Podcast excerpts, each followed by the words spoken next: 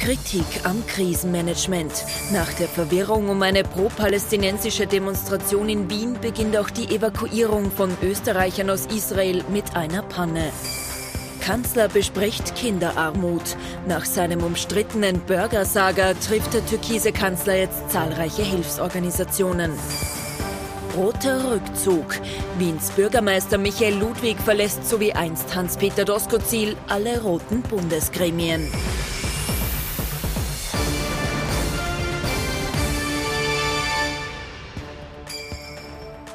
Herzlich willkommen zu unserem politischen Wochenrückblick. Ich freue mich, dass ich Sie heute wieder begrüßen darf und ich freue mich, dass Sie mit dabei sind. Unser Politikexperte Thomas Hofer, recht herzlich willkommen. Schönen guten Abend. Herr Guten Abend und unser Meinungsforscher Peter Heik, auch Ihnen einen schönen guten Abend. Schönen recht guten Abend. herzlich willkommen. Erstes Thema in unserem politischen Wochenrückblick, der Krieg in Israel. Wir haben alle die erschütternden Bilder gesehen und wir diskutieren hier in der Sendung über die innenpolitischen Auswirkungen in Österreich dieses Krieges in Israel. Riesenaufregung hat es um eine Pro-Palästina Demonstration in Wien gegeben, die zum Mittag noch erlaubt gewesen ist und am Nachmittag dann kurzzeitig von der Wiener Polizei abgesagt wurde und am Abend dann doch am Stephansplatz stattgefunden hat in Wien. Ein freies Palästina vom Fluss bis zum Meer. Das fordern manche der hunderten Demonstrantinnen Mittwochabend am Stephansplatz. Das würde einer Auslöschung Israels gleichkommen. Keinen Kilometer weiter gedenkt die Bundesregierung zeitgleich der israelischen Opfer der Hamas-Angriffe. Und wer eben Massaker gegen Zivilisten, das Leiden von Unschuldigen bejubelt und relativiert, tritt die Werte des friedlichen Zusammenlebens, unseres friedlichen Zusammenlebens, auch hier mit Füßen. Die Palästinenser-Demo findet statt, obwohl sie die Polizei wenige Stunden zuvor untersagt hat. Viele wollen davon nichts gewusst haben. Wohl auch, weil es zu Mittag noch heißt, die Veranstaltung kann stattfinden. Also Sie wissen, dass gerade die Wiener Polizei und die Behörden der Wiener Polizei sehr erprobt sind und sehr sensibel und höchst konsequent bei Demonstrationen vorgehen. Aber nicht nur das löst Kritik am Krisenmanagement der Regierung aus. Nach Tagen des Zögerns soll das Bundesheer am Mittwoch einen Evakuierungsflug aus Israel durchführen. Doch der muss in letzter Sekunde abgebrochen werden. Es hat beim Startvorgang der C-130 Herkules technische Probleme gegeben. Konkret ist es zu einer Rauchentwicklung im Passagierraum gekommen. Nach einigen Stunden gibt es dann Ersatz. Es werden Auermaschinen gechartert. Die Erleichterung bei den RückkehrerInnen ist groß. Es war schon ein bisschen schwierig, äh, auf den Flug zu kommen jetzt. Es hat ein paar Tage gedauert, aber wir sind sehr, sehr froh und sehr dankbar, dass es geklappt hat. Deutlich schneller als der Evakuierungsflug ging die Inszenierung. Bundeskanzler Karl Nehammer postet schon am Dienstag auf Social Media, wir holen die Österreicher aus Israel nach Hause. Man hat das Gefühl, der Regierung gelingt momentan gar nichts. Da versucht man, wie das heißt, einen PR-Stand. Wir holen die Österreicher nach Hause. Österreicher dann auch noch türkis unterstrichen, damit man ja weiß, welche Partei sich da massiv drum kümmert. Und dann hebt dieses Flugzeug einfach nicht ab. Ja, wenn man kein Glück hat, kommt der Pech auch noch dazu. Das ist schon so. Wobei natürlich aufgrund der, der absoluten Ernsthaftigkeit dieses Themas insgesamt äh, will ich mich da jetzt nicht äh, darüber lustig machen. Das äh, zeigt zwar natürlich auch äh, den Zustand des Bundesheers beziehungsweise der Ausrüstung des Bundesheers. Das ist auch kein ganz neues Thema. Da äh, beschweren sich die Militärs schon seit Jahren, gefühlt Jahrzehnten drüber, äh, dass sie nur auf veraltetem Gerät eigentlich arbeiten können. Äh, und das ist halt ein Beweis dafür zur Unzeit muss man sagen. Ähm, aber äh, das, was man, glaube ich, schon herausheben muss und kann in dieser Woche, ist, äh, dass aufgrund dieser, dieser furchtbaren Terroranschläge und, und dieser Attacke der Hamas auf Israel ähm, immerhin eines gelungen ist in der österreichischen Innenpolitik, ähm, dass es nämlich eine Fünf-Parteien-Erklärung gab. Und das finde ich schon bemerkenswert äh, und muss man und kann man auch einmal äh, lobend hervorheben, dass immerhin das noch gelingt. Also das ist das Positive, was man daran sehen kann. Trotzdem, jetzt wird das natürlich äh, vor allem in dieser großen Twitter-Blase massiv diskutiert. Da gibt es auch viel Häme, gerade um diese Bundesheergeschichte. Ihre Wahrnehmung, ähm, ist das aber nicht auch ein, ein Spiegel, wie die Regierung einfach agiert? Man probiert zwar, man versucht, man kann auch sagen, also wirklich gute Interessenslage, aber es gelingt einfach nicht. Ja, klar, natürlich kann man es als Symbol hernehmen, nicht? Das ist gar keine Frage. Das ist jetzt auch bei vielen Sachthemen so gewesen, äh, dass da vieles nicht gelungen ist, obwohl man sozusagen bemüht war und versucht hat, dass äh, la Kurz quasi, äh, der das einige Male noch nach Hause gebracht hat, PR-technisch, ähm, das irgendwie zu inszenieren, nicht? Wir haben jetzt gerade die Einblendung gesehen, vorab anzukündigen, so und jetzt holen wir die nach Hause und dann müssen die quasi auf Linienflüge umgebucht werden. Also immerhin gab es glücklicherweise diese Linienflüge noch und von mir aus die Charter. Ähm, aber natürlich ist das peinlich. Ja? Und das ist natürlich auch etwas, wo man, äh, oder wo sich die wieder bestätigt sehen äh, können, die sagen, es gerät in Österreich eigentlich eh fast alles dann irgendwann zur Operette. Äh, das ist quasi durchaus ein Fortsetzungsroman eigentlich mit einem neuen Kapitel. Ähm, aber wie gesagt, ich würde es jetzt in dieser Woche nicht so überbetonen, auch wenn es peinlich war für die Republik, angesichts dessen, was, was einfach da jetzt im, im Nahen Osten passiert. Sie haben es ein bisschen vorweggenommen, über das Burger-Video reden wir heute eh auch noch mhm. einmal in der Sendung.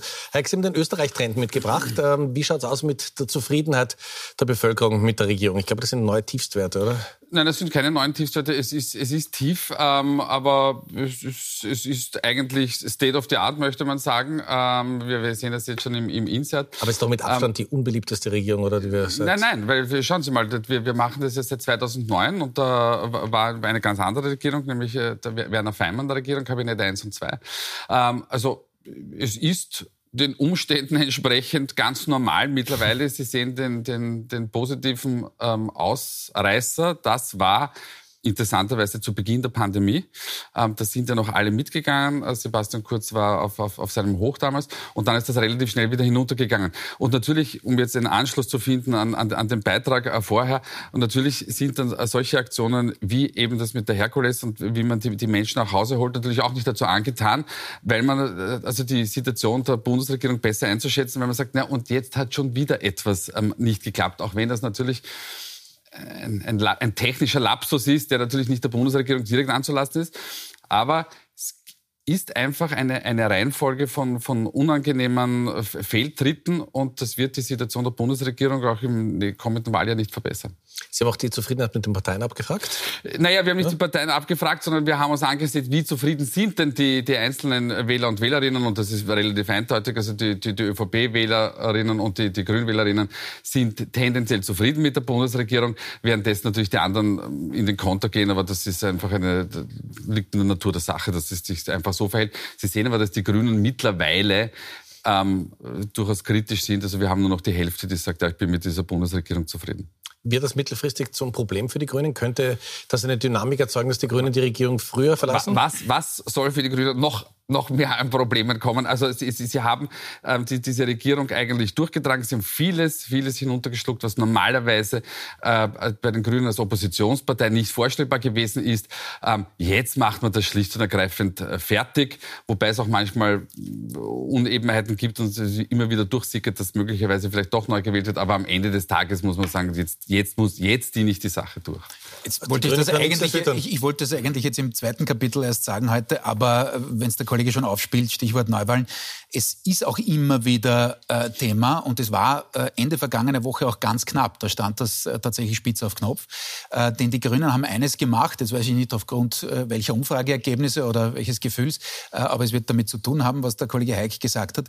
Und zwar haben sie eines gemacht, nämlich sie haben das Budget, die Budgetverhandlungen, den Abschluss des Budgets junktimiert mit dem Klimaschutzgesetz.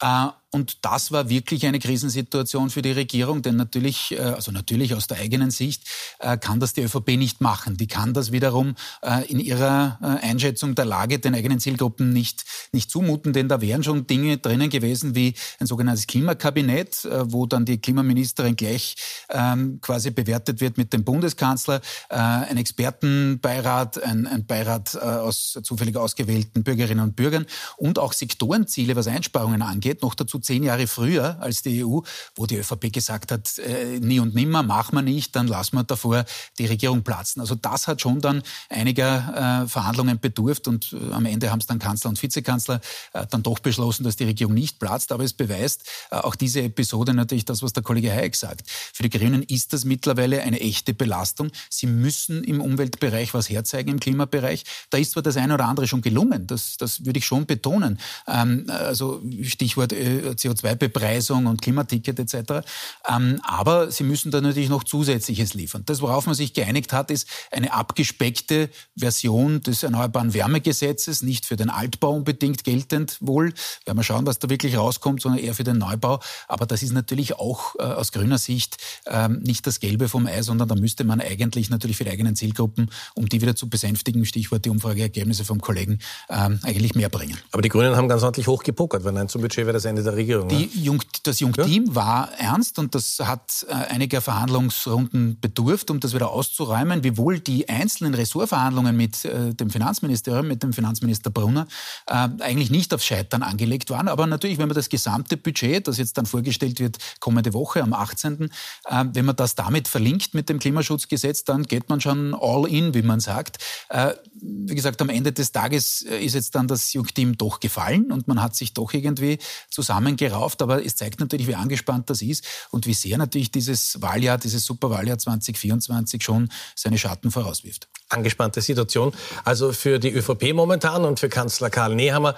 Und der wird dieses Burger King Video, das war eigentlich ein McDonalds Video, äh, einfach nicht und nicht los. Und in dieser Woche hat es dann die große Aussprache gegeben mit dem Kanzler nach, seine, nach seinen aufsehenerregenden Äußerungen zum Thema, dass das billigste Essen für die Kinder doch ein Burger von McDonalds wäre.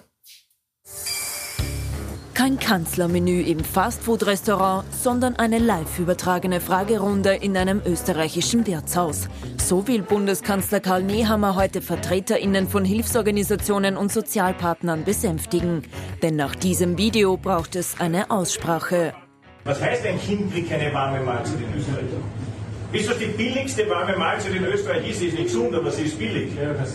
Ein Hamburger bei McDonalds. Eine Entschuldigung vom Kanzler gibt es aber nicht. Anlass war ein manipulativ zusammengeschnittenes Video aus einer Diskussionsveranstaltung im kleinen Kreis mit ÖVP-Funktionären, wo dann im Vorwahlkampf offensichtlich schon daraus abgeleitet worden ist, dass das Aussagen an alle Österreicherinnen und Österreichern sein sollen. Trotzdem scheinen die Organisationen fürs Erste besänftigt, wenn auch das Vertrauen nicht ganz wiederhergestellt ist.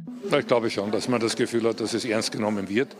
Aber die Wahrheit und die Nagelprobe kommt danach. Doch das Burger-Video ist nicht die einzige Baustelle für Niehammer diese Woche. Denn der Vizepräsident des EU-Parlaments Ottmar Karas verkündet, er will nicht mehr für die ÖVP bei der EU-Wahl kandidieren. Stattdessen zieht er ausgiebig über die ÖVP-Spitze her.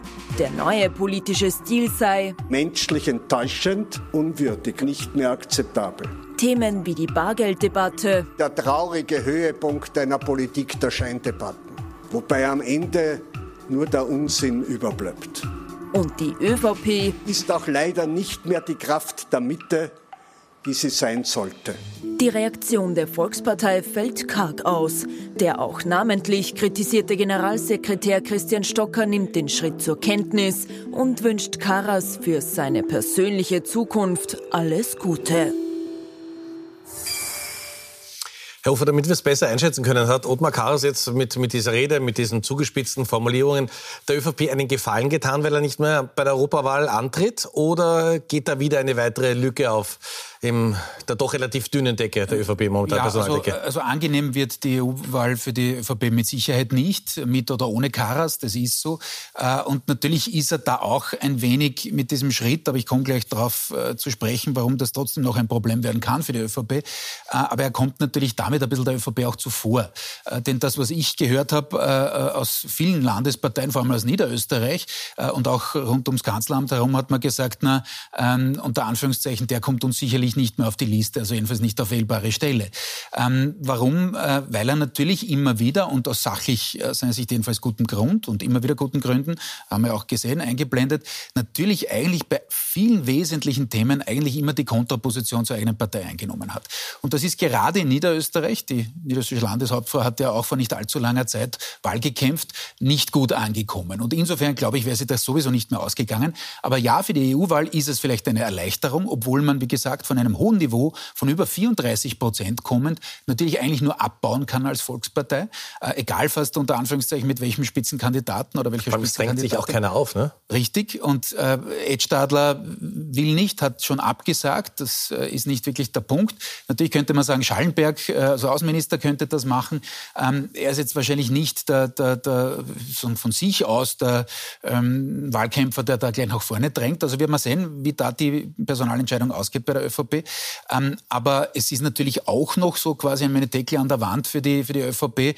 Ähm, kandidiert Karas dann vielleicht mit einer Plattform, nicht? Er hatte eine Plattform bei der Nationalratswahl. Das wäre natürlich eine ganz schlechte Nachricht. Und viele Vorzugsstimmen immer, das muss man auch sagen. Er hat viele Vorzugsstimmen. Ne? Natürlich kamen da auch viele aus der ÖVP-Nomenklatura. Gerade so auf der Bürgermeisterebene war er natürlich auch als Ex-Generalsekretär der ÖVP äh, natürlich sehr gut vernetzt. Was ich nur dazu sage, schon auch, wenn Karas das planen sollte, hat er das bewusst offen gelassen bei dieser PK, so einfach ist es auch nicht, äh, diese Kandidatur zustande zu kriegen, denn sie brauchen Geld. Das ist so leicht nicht aufzustellen, wie das noch bei den Neos zum Beispiel vor zehn Jahren bei ihrem Einzug in den Nationalrat war. Und sie brauchen eine Organisationsstruktur. Ähm, also sie müssen schon auch Leute haben, die das dann umsetzen. Ähm, werden wir sehen, wie er das anlegt. Das ist natürlich so ein bisschen ein, ein, ein Druckpotenzial für die ÖVP. Das wird schon wehtun, denn das nimmt natürlich der ÖVP, vielleicht auch anderen, den Neos zum Beispiel, äh, oder nehme ihnen Prozentpunkte weg. Aber es ist noch nicht so weit weit. Wie gesagt, so einfach ist es auch nicht, so eine Partei oder eine Plattform dann zu gründen. Bleiben wir noch, ähm, Herr Eick, bei der ÖVP und kommen wir zur immer gestellten Frage. Mit der FPÖ ja oder nein? Mit der FPÖ vielleicht? Mit Herbert Kickler auf gar keinen Fall. Wie schaut es aus? Können sich die Österreicherinnen und Österreicher die FPÖ wieder in Regierungsverantwortung vorstellen? Äh, naja, es kommt auf die Fragestellung an. Also wir haben ja die Frage gestellt, ähm, wie soll man mit dem Freiheitlichen umgehen? Ähm, sollen sie unter keinen Umständen in der Bundesregierung vertreten sein? Oder, sofern sie einen neuen Partner finden, ähm, sollen sie vertreten sein? Und da gibt es jetzt doch eine sehr, sehr klare Mehrheit, eine Aussage der Bevölkerung, also 54 Prozent sagen, naja, also wenn sie einen Partner finden, dann wird man das wohl oder übel akzeptieren müssen. Das sind nicht alles Freunde und Freundinnen der, der, der Freiheitlichen Partei, aber das sind Menschen, die sagen, das ist eine demokratische Demokratische Partei, die wurde bis dato nicht verboten. Ähm, sie tritt zu Wahlen an, sie bekommt eine Mehrheit möglicherweise. Und wenn sie dann auch noch einen Partner findet, dann wird auch der Herr Bundespräsident, der ja sehr, sehr konträr zum, zum Herrn Kickel und äh, zu der Freiheitlichen Partei steht, äh, sich trotzdem der wahrscheinlich normativen Kraft des Faktischen einfach beugen müssen. Weil wenn Herbert Kickel äh, einen Partner findet, möglicherweise die ÖVP, wir wissen, Karl Nehammer hat das ausgeschlossen. Wir wissen alle. Salzburg, Niederösterreich. Wir wissen alle, am Tag nach der Wahl ist das alles Makulatur. Ähm, dann wird das natürlich schwer und dann wäre, würde es zu keiner Angelobung einer solchen Regierung kommen, glaube ich, hätte man wirklich einen, eine Staatskrise. Ganz kurze Nachfrage noch. Die FPÖ liegt so in etwa bei 29, 30 Prozent. Jetzt sind 54 Prozent, äh, können sich vorstellen, dass die FPÖ eine Regierung ist. Also es muss, muss mehr als die Kernwähler der FPÖ sein. Äh, kann man jetzt schon sagen, aus, aus welchen Bereichen die kommen, die sich vorstellen können, dass die FPÖ Teil der Regierung ist? Ja, na, das, das, das können wir uns auch anschauen. Also wir haben das natürlich laut Parteibreaks ähm, aufgedröselt. Da sieht man natürlich, dass die ähm, freiheitlichen Wähler und Wählerinnen ähm, no nah. 96 das ist eine große Überraschung. Ja, und Jungs, Herr Knapp, bei uns liegen die, die Freiheitlichen etwas höher. Wir haben sie bei 31 bis 33 Prozent. Die Freiheitlichen intern gehen selber von einer Bandbreite von 30 bis 35 Prozent aus. Ich weiß schon, das dauert noch ein Jahr bis zur Wahl hin, aber ähm, es, es, es ist so, dass die Freiheitliche Partei derzeit wahnsinnig gut, haben wir schon sehr oft hier analysiert, positioniert ist, nämlich auf mehreren Themenfeldern und dass sie eigentlich als Oppositionspartei eine sehr, sehr gute Arbeit macht und sich und auch genau weiß, wann sie etwas sagen soll und wann sie etwas nicht sagen soll. Ja? Also zum Beispiel in diesem Fall jetzt, äh, äh, wir machen noch mal ganz kurz den Schritt zurück, Hamas und Israel, da war die Freiheitliche Partei aber ganz, ganz leise, weil sie sich gedacht hat, na, da, da, da wollen wir uns äh, einfach nicht die Finger verbrennen. Also man kann dieses Handwerk, das kann man einfach. Also heute ist so spannend, ich würde wahnsinnig gerne mit Ihnen überziehen, aber wir müssen auch noch über die SPÖ in dieser Woche reden. Michael Ludwig, der Wiener Bürgermeister, ganz, ganz wichtiger, ganz, ganz starker Mann in der SPÖ, hat in dieser Woche für Schlagzeilen gesorgt, nämlich mit seinem Rückzug aus den Parteigremien.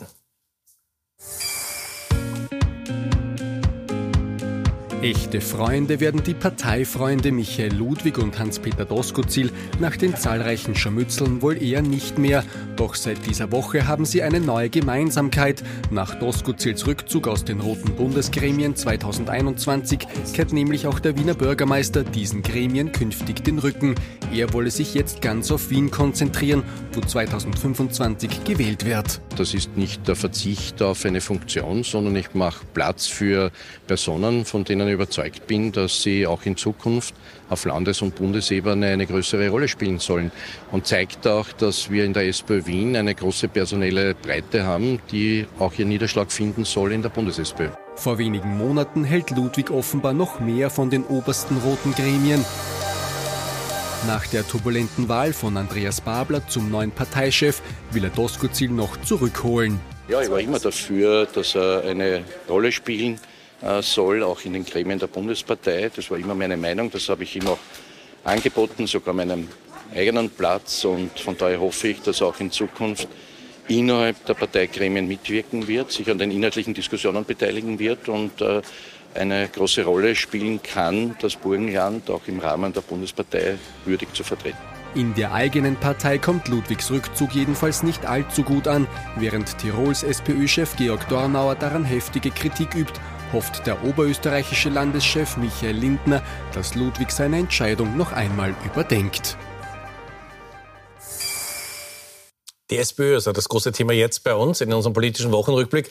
Und Herr Hofer, es tut mir leid, ich muss Ihnen heute die kniffligen Fragen stellen. Äh, zieht sich Michael Ludwig deswegen zurück, weil er spürt mit Andreas Babler auf Bundesebene, gibt es da wenig zu gewinnen? Ich, ich glaube, das ist wie, wie so oft in der Politik, sind es mehrere Ansätze, die wohl äh, zum Gesamten äh, geführt haben, zu dieser Entscheidung, äh, die natürlich ein Tiefschlag ist für Babler. Das ist einmal gar keine Frage. Das ist schon so, äh, lässt sich wieder so an wie bei Randy Wagner, muss man sagen. Und das kann ihn natürlich nicht freuen, Babler nämlich. Und ich glaube, die, die Gründe sind, sind mannigfach, wie ich gesagt habe. Ja, er hat, äh, also Ludwig hat gesagt, er macht das, weil er sich auf ihn konzentrieren will. Im Umkehrschluss heißt das genauso, äh, ich möchte mich eigentlich auch distanzieren von dem, was gerade im Bund los ist. Dann gab es natürlich auch Unmut auf Wiener Ebene und die Wiener Landespartei ist und bleibt eine ganz, ganz starke und die wesentliche, die zentrale in dieser Partei, ähm, aufgrund äh, der Diskussionen rund um den Parteitag, der jetzt dann am 11.11. .11. auch noch Stichwort Faschingsbeginn, Faschingsbeginn unglückliche ähm, und Geschichten. Feiertag im Burgenland, ne? Äh, das auch noch. Äh, also äh, das, das war natürlich auch eine, eine unglückliche Geschichte, obwohl der Babler ja den, den Wiener Genossinnen und Genossen entgegengekommen ist, weil das jetzt so demokratisiert ja doch nicht wird. Dann gab es aber auch natürlich ähm, die heftige Kritik Bablers als Parteichef an der Wiener Schrebergarten-Affäre, ja, also an den äh, Funktionären und Funktionären, die, die da äh, sich äh, über den, auf dem kurzen Weg, sagen wir es einmal so, äh, Schrebergärten ähm, gesichert haben. Ähm, das hat Babler nicht lustig gefunden. Warum? Weil seinen Markenkern ganz massiv verletzt. Und last but not least, einen Grund habe ich noch, das ist natürlich schon der, ähm, dass Ludwig auch fürchten musste, dass es da einige Streichungen gibt. Man darf ja nicht vergessen, wie das gelaufen ist bei der Mitgliederbefragung im Frühjahr. Da gab es die klare Festlegung, dass der Sieger dieser Befragung empfohlen wird, als neuer Parteichef am Parteitag. Na, daran hat man sich dann nicht gehalten. Und da gab es schon einige in den Landesparteien, die gesagt haben, so, und jetzt kommt die Retourkutsche, später aber doch. Äh, und das wollte man sich wohl auch nicht antun. Und äh, es zeigt insgesamt wieder, wie es insgesamt in der Politik ist, äh, so auch in der SPÖ, dass sozusagen die persönliche Befindlichkeit, der, der, der aktuelle Furor des Tages quasi, ähm, das handlungsleitende Motiv ist und jetzt nicht der Blick auf das in dem Fall Parteiganze oder gar Staatsganze. Und das lässt schon tief blicken in einer sehr, sehr emotionalisierten Zeit. Nicht nur, aber auch in der SPÖ. Gut, bleiben wir noch bei der SPÖ. Äh, die größte Oppositionspartei, wenn man das alte Wahlergebnis hernimmt, wenn man die aktuellen Umfragen hernimmt, nicht mehr. Äh, setzt die SPÖ auf die richtigen Themen? Was sind die großen Zukunftsängste und Sorgen der Österreicher? Äh, ja, ähm, die, sind mannigfach, diese ja? Zukunftssorgen und Ängste. Und äh, die SPÖ setzt zwar eigentlich auf die richtigen Themen. Also wir haben da zum Beispiel Gesundheitsbereich und Pflege. Wäre ein klassisches SPÖ-Thema. Wir haben das Thema Teuerung. Wäre ein klassisches SPÖ-Thema. Das hat die SPÖ doch. Ein Richtig, ja. genau. Und in diese Themenbereiche ist auch die Freiheitliche Partei eingebrochen. Und dort findet eigentlich die, für die Sozialdemokratie sehr martialisch äh, formuliert, das ist der Battleground für die nächste Wahl, weil wenn sie dort auf diesem Gebiet, auf dem Sozialthemenbereich verliert, na dann gute Nacht ähm, am SPÖ. Wir sehen das übrigens auch in, in, in Wien. Michael Ludwig war ja der große Partei, äh, der große Pandemie-Manager, aber die Pandemie spielt halt auch keine, keine Rolle mehr. Also das heißt, man muss versuchen, die alten Themen wieder für sich zu, zu rekrutieren dann hat man zumindest die Möglichkeit, gut mitzuspielen, weil das die SPÖ unter Andreas Babler ganz nach oben, ich meine, auch Alfred Gusenbauer wurde Bundeskanzler. Wurde ich unlängst wieder mal belehrt von jemandem, der gesagt hat, na warten wir mal ab, das stimmt schon. Aber die Ausgangssituation, also in der Pole Position steht die SPÖ für die nächste Wahl nicht. Und jetzt müssen wir noch ein Kunststück schaffen. 45 Sekunden haben wir für Top und Flop. Mach ganz kurz. Bitte. Äh, top, ja. äh, die Fünf-Parteien-Einigung zum äh, Thema Hamas-Terror okay. Äh, habe ich schon hervorgehoben. Ja. Das äh, fand ich positiv, dass es zumindest da eine Einigung gibt. Äh, und negativ diese eigentlich dann verbotene pro-palästinensische Kundgebung am Stephansplatz mit allen Radikalismen, die man da gesehen hat. Flop äh, Herkules aber als Menetekel für ein, ein Bundesheer, das tatsächlich wahrscheinlich nicht mehr seinen Aufgaben gerecht werden kann. Was ist nicht nur das Problem des Bundesheers, sondern des, des Gesetzgebers. Ähm, Top der Woche, das ist die Frau Hastorf-Borsch, neue ähm, Leiterin der Bundeswettbewerbsbehörde, die endlich bestellt worden ist. Eigentlich ist es ein Top für die Regierung. Ähm, aber das war mir dann doch auch zu viel, weil die Regierung hat sich so lange Zeit gelassen mit diesen Postenbesetzungen, dass wir der Frau Borsch das geben wollen. Gerne. Meine Herren, herzlichen Dank. Danke vielmals. Ich darf mich bei Ihnen fürs Zuschauen bedanken, wünsche Ihnen einen angenehmen Abend, eine schöne Woche und freue mich, wenn wir uns heute in sieben Tagen wiedersehen. Auf Wiedersehen. Dankeschön.